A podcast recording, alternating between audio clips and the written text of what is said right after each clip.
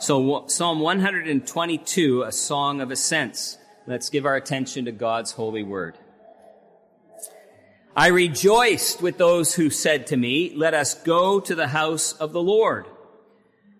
Our feet are standing in your gates, O Jerusalem.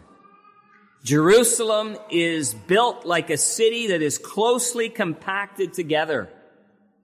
That is where the tribes go up, the tribes of the Lord, to praise the name of the Lord according to the statute given to Israel.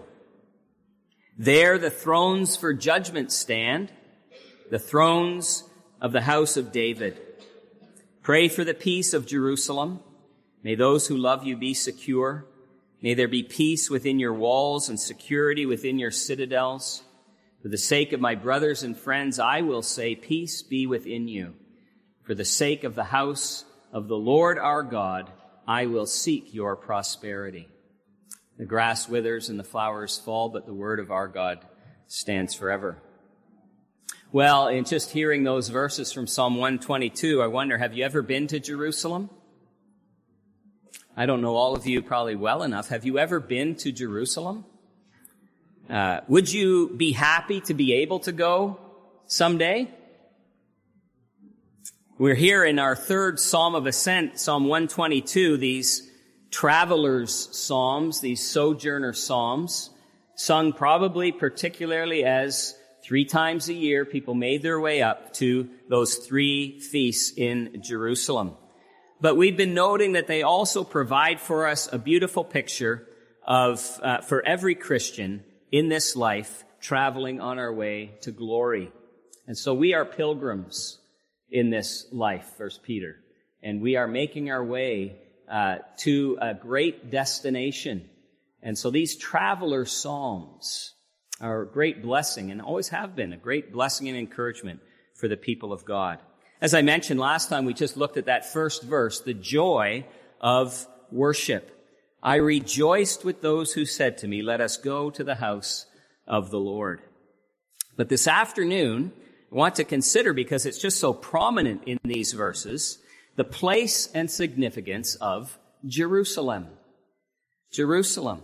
Uh, Jerusalem is like a, is built like a city. Pray for the peace of Jerusalem. And so we're singing about this city. Our feet are saying in your gates, O Jerusalem.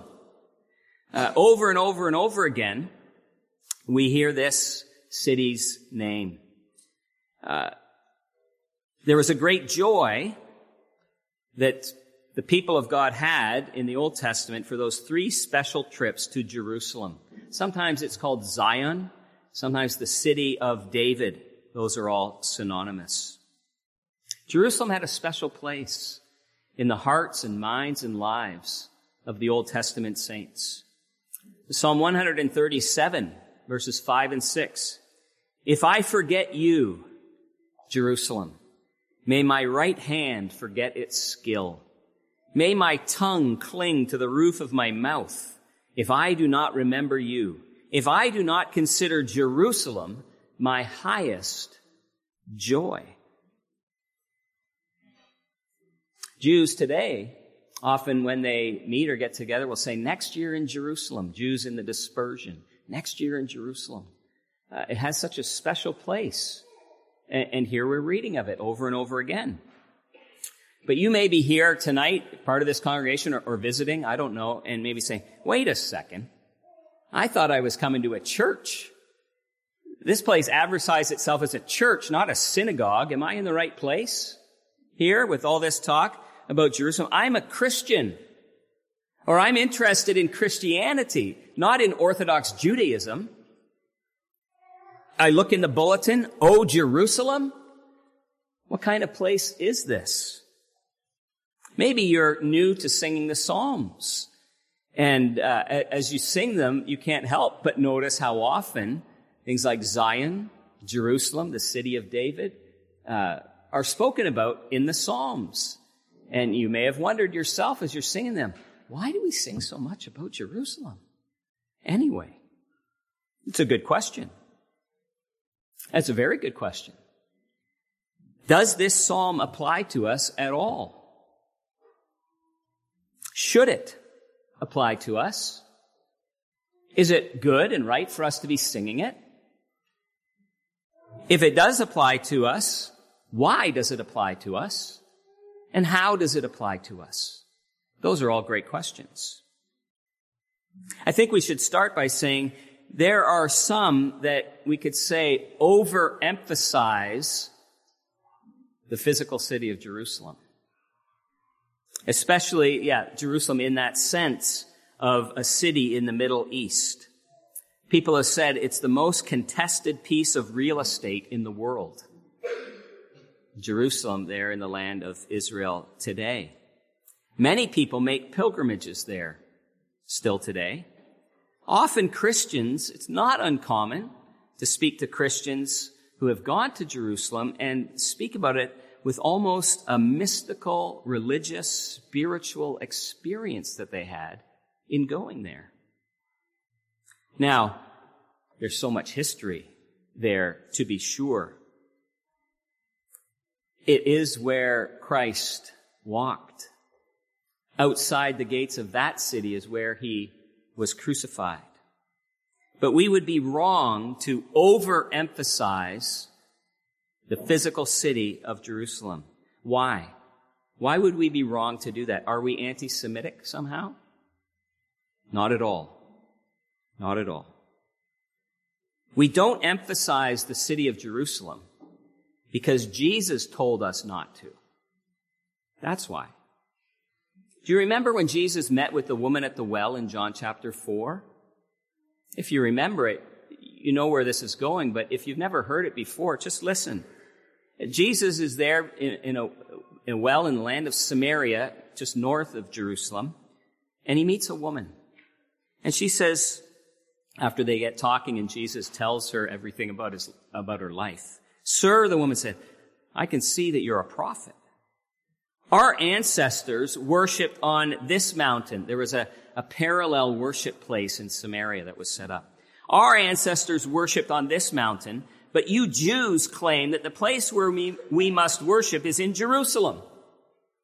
"Woman," Jesus replied, "believe me, a time is coming when you will worship the Father neither on this mountain nor in Jerusalem. You Samaritans worship what you do not know. We worship what we do know, for salvation is from the Jews. Yet a time is coming, and has now come, when the true worshipers will worship the Father in the Spirit and in truth, for they are the kind of worshipers the Father seeks. God is spirit, and his worshipers must worship in spirit and in truth." We don't emphasize in our day, since the coming of Christ, the physical city of Jerusalem, because Jesus told us not to. It's not here or there. There is no holy place or holy land, technically in that sense, anymore. Jerusalem was a special place, to be sure. But even then, it was not special in and of itself, that it had some kind of special soil or a, a special atmospheric condition that only over Jerusalem the sun always shone every day. There was nothing special in and of itself.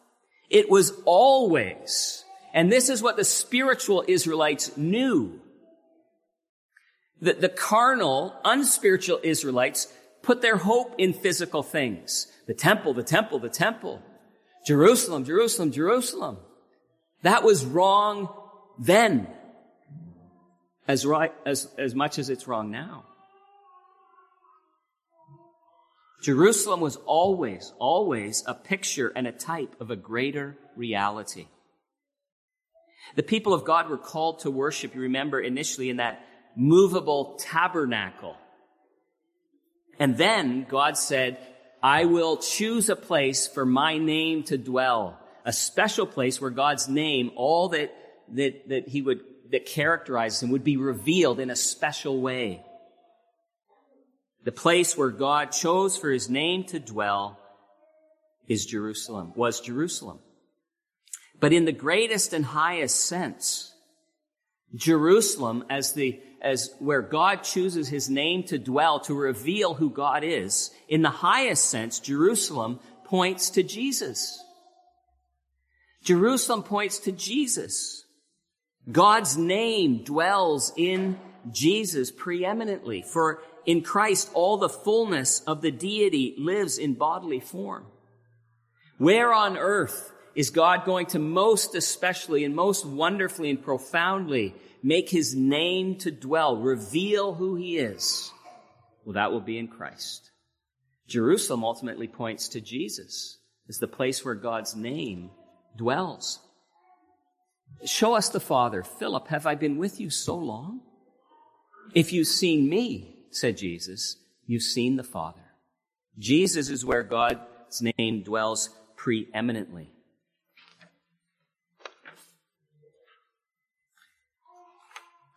We need to see the spiritual reality of Jerusalem. And that's what was true then and is true now. In another sense, Jerusalem points to the church. You have come to God, the judge of all. This is Hebrews twelve. To the spirits of the righteous made perfect. To Jesus, the mediator of a new covenant. And to the sprinkled blood that speaks a better word than the blood of Abel. This is the heavenly Jerusalem that exists now in glory, in that special revealed presence of God. The souls of the righteous already in glory, the angels that surround his throne. We've come to Mount Zion.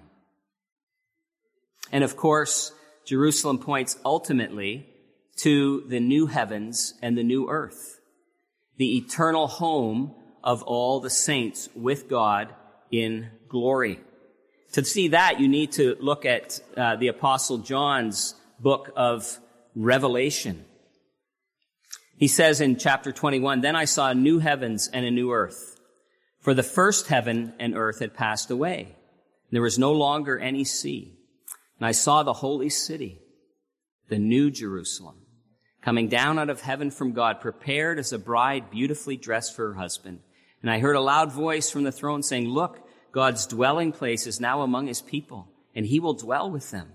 They will be his people, and God himself will be with them and be their God.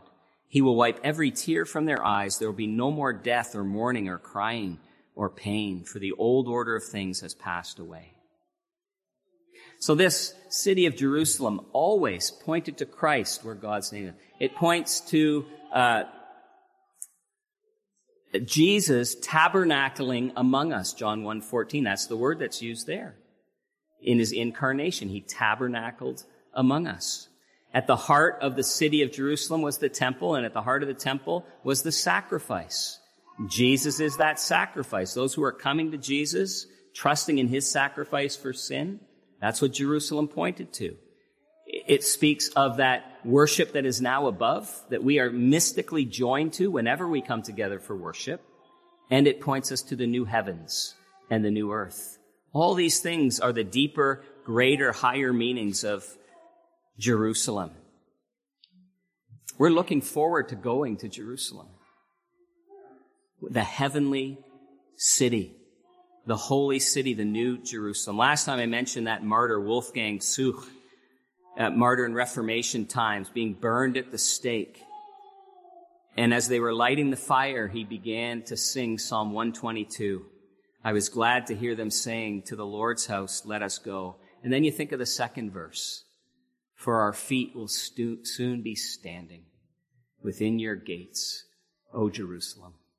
And you think of a saint here on earth being martyred and looking forward to heaven and singing those words then, "My feet will soon be standing within your gates, O Jerusalem."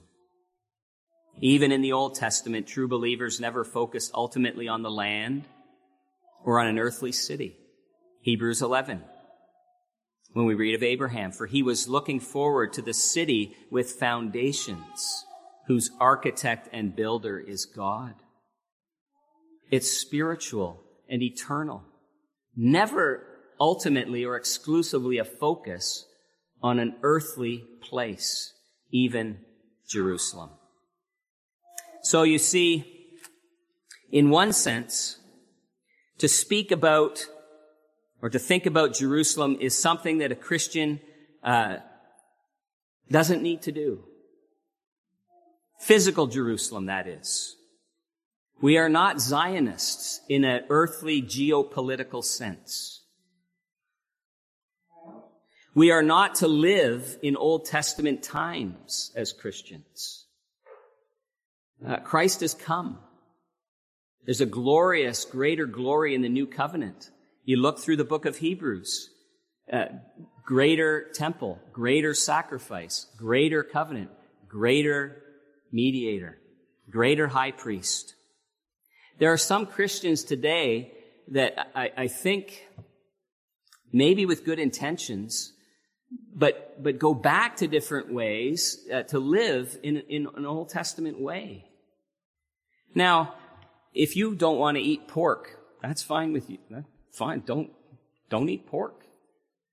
But don't come to the Old Testament and say there's somehow I would be deficient in my life as a Christian if I didn't enter back into these Old Testament pictures and shadows.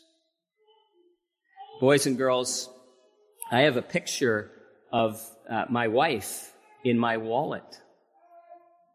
And often when I'm away from home, if I open my wallet, I see it, and that's nice. And it's good, and it's helpful to me.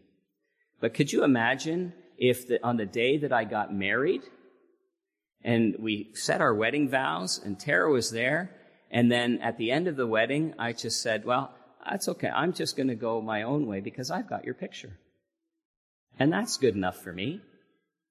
That would be a silly thing to do, wouldn't it? Because when you have a picture, it's one thing, but when you have the reality, that's a much better thing. Who would go back to a picture when you have the reality? Christians have, have been tempted to do this throughout the ages, to live in Old Testament times. Irenaeus, an early church father, wrote of a group called the Ebionites. They had several issues with their understanding their theology, but this is what Irenaeus said. They use the gospel according to Matthew only and repudiate the apostle Paul, maintaining that he was an apostate from the law they practice. Uh, apostate from the law. They practice circumcision, persevere in the observance of those customs which are commanded by the law, and are so Judaic, so living like Old Testament Jews, so Judaic in their lifestyle that they even adore Jerusalem as if it were the house of God. So you see, that that is not how we are to think and live. We are also not dispensationalists, having a view that somehow God has two people and two ways of salvation and two programs for human history. One for physical Israel and one for the church in their definition. Uh, to go back, dispensationalists want to go, they say at some point it's going to go back, the temple will re- be rebuilt, there will be sacrifices again on the altar, all these things. That's going back to the picture. It's going back to the picture when the reality has come. When Jesus... When Jesus was crucified, the curtain in the temple was miraculously torn from top to bottom. And think of it this way, what God has rent asunder, let no man put together. That's what they want to do.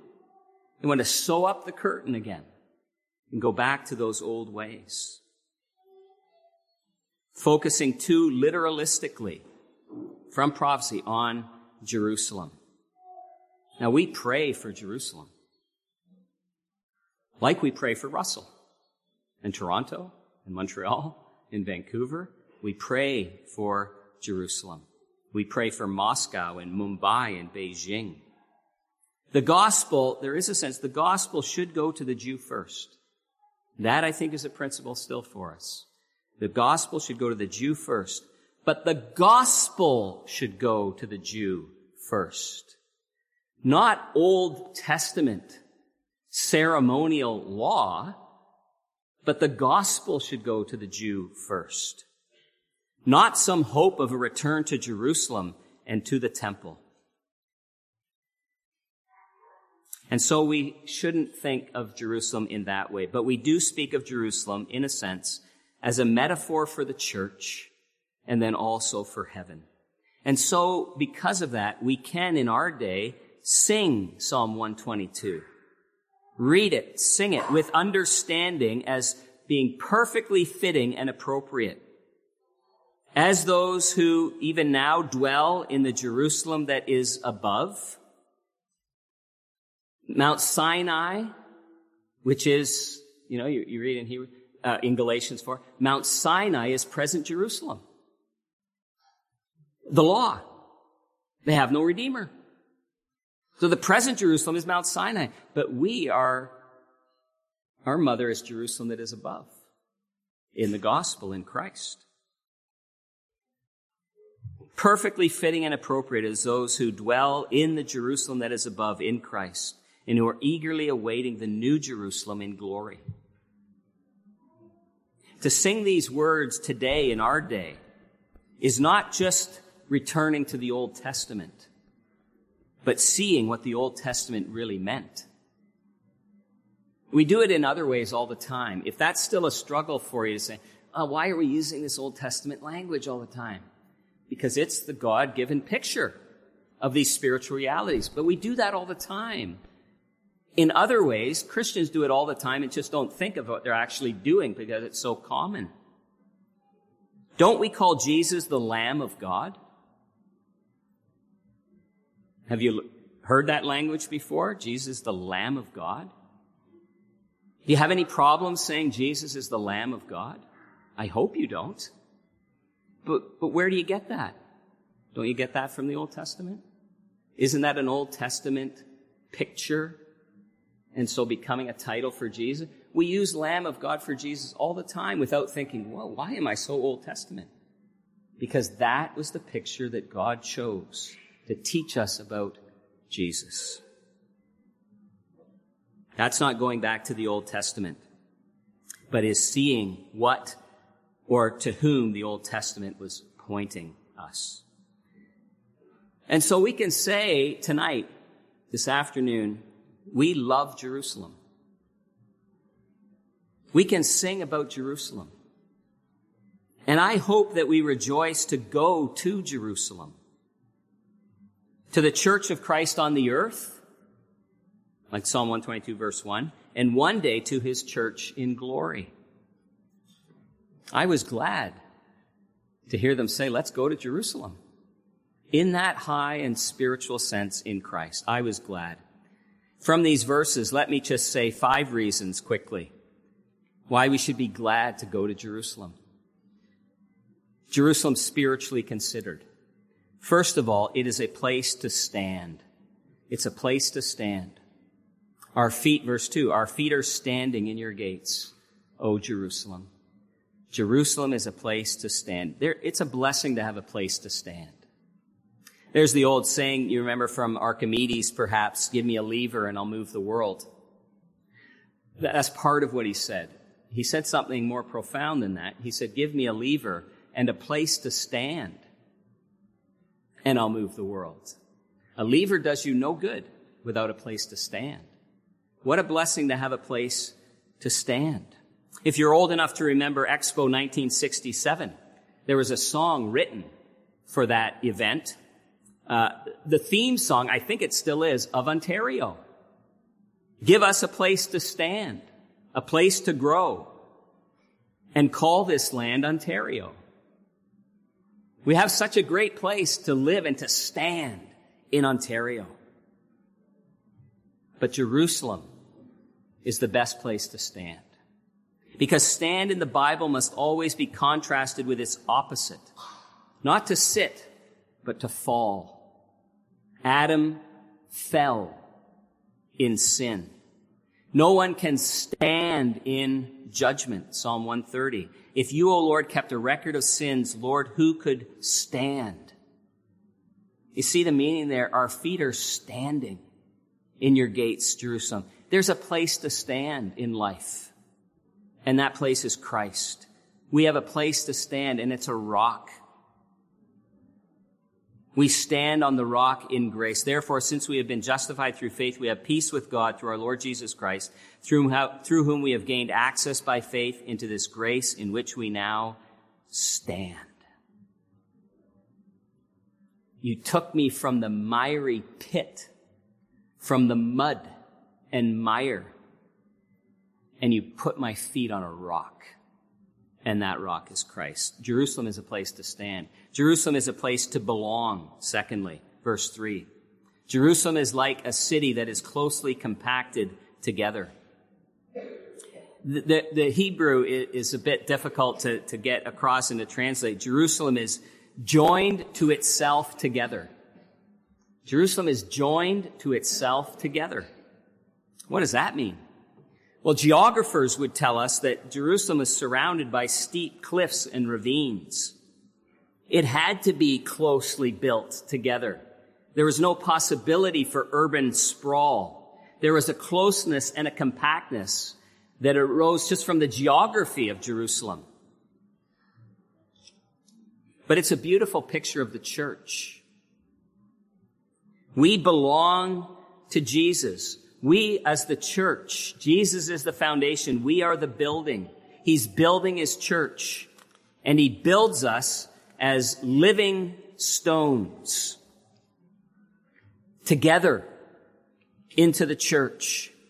In him, the whole building is joined together and rises to become a holy temple in the Lord, Ephesians two twenty-one. We're living stones. We're all connected. This is a picture of the church, closely compacted together. The picture isn't, well, I'm a Christian, I'm way over here doing my thing all by myself, and you're way over there, and maybe we'll just bump into each other once in a while. We are closely compacted together. Christ is building his church, and unity is what he prayed for, that all of them may be one.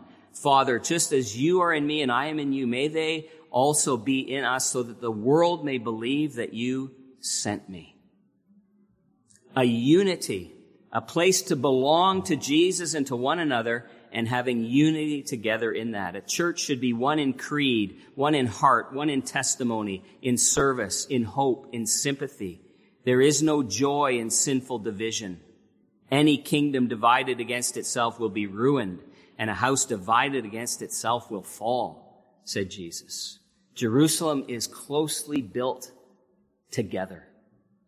And that's the way we should live as we belong to Jesus and belong to one another as parts of a body. Now, the closer you are together, the more you can rub against each other. And there are lots of things that come. It's easy to go to a big church. We should want a big church. I'm not decrying big church.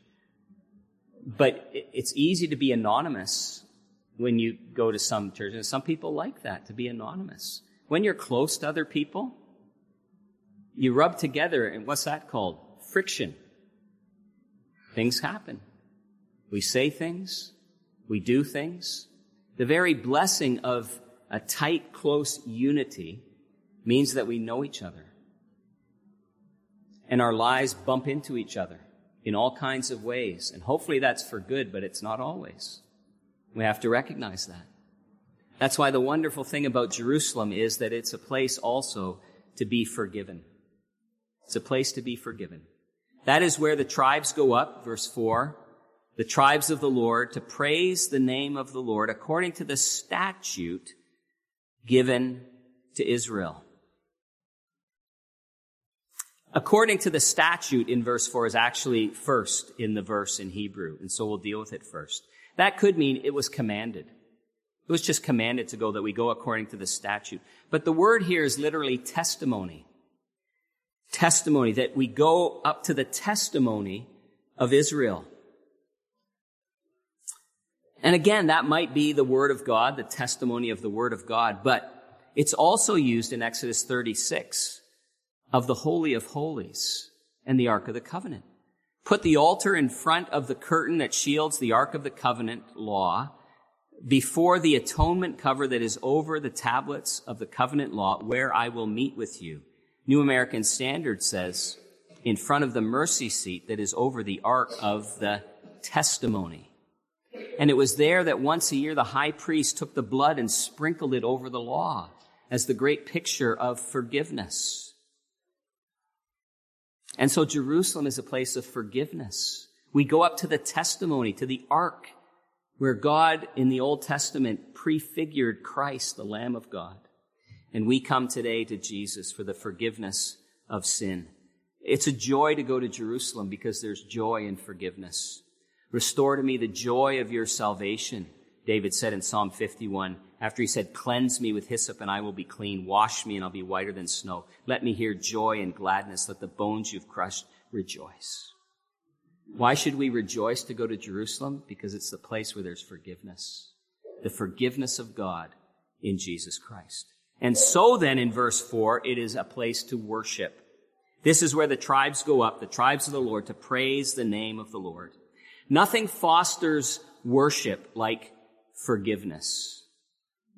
More than mere fear, more than duty, worshiping is an offering of love to him who first loved us. In John four, where Jesus says to the woman at the well, those who worship must worship in spirit and truth. The word there for worship literally means to kiss the hand, to kiss the hand that has blessed you. That's what we do when we come in worship. We kiss the Son. We say, we love God because you first loved us. And in light of that forgiveness, we praise the name of the Lord. Many translations have it, we thank the name of the Lord. Thanksgiving, such a central part to worship. Ten lepers, only one returned to give thanks. Ten lepers healed. Grace engenders gratitude. It's a place to be forgiven. It's a place to worship. Last, it's a place to be safe. It's a place to be safe. Verse five. There stand the thrones for judgment, the thrones of the house of David. God is sovereign. He has placed Christ upon the throne, and that should bring joy to us. The Lord reigns. Let the earth be glad. Let the distant shores rejoice. Psalm ninety-seven. We should rejoice that Jesus rules and reigns. He has been given the throne of David. It all was pointing to him and his eternal kingdom. This world is not out of control. There's nothing random. God is sovereign. Christ is swaying a scepter of iron in one hand as he judges, but a scepter of grace in the other as he saves. Jesus has been given the name that is above every name. He said, all power and authority has been given to me. He will reign over Jacob's descendants forever. His kingdom will never end, Luke one thirty-two. And so you see, we should rejoice that Jesus is reigning on the throne of the universe. Don't put your trust in princes, Psalm one forty-six. You don't have to. There's someone to trust in. Don't take revenge. You don't have to. You shouldn't. Jesus reigns. There are the thrones of judgment.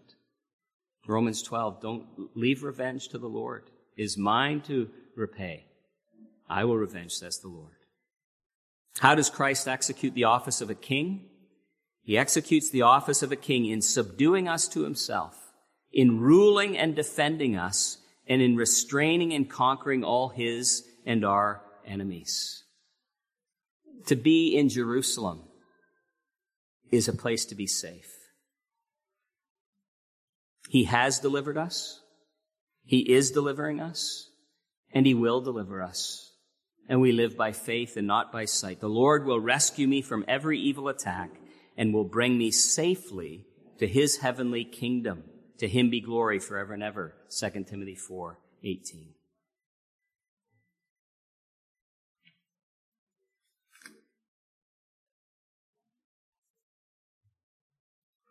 Have you ever been to Jerusalem? I hope you can say in a spiritual sense, yes. It's where I live, and it's where I hope to go. It's home. Jerusalem is home for the believer. He has founded his city on the holy mountain. The Lord loves the gates of Zion more than all the other dwellings of Jacob, Psalm eighty-seven, one and two. But then Psalm eighty-seven, six and seven. The Lord will write in the register of the people, this one was born in Zion. As they make music, they will sing, all my fountains are in you. I rejoiced with those who said to me, let us go to the house of the Lord. Our feet are standing in your gates, O Jerusalem.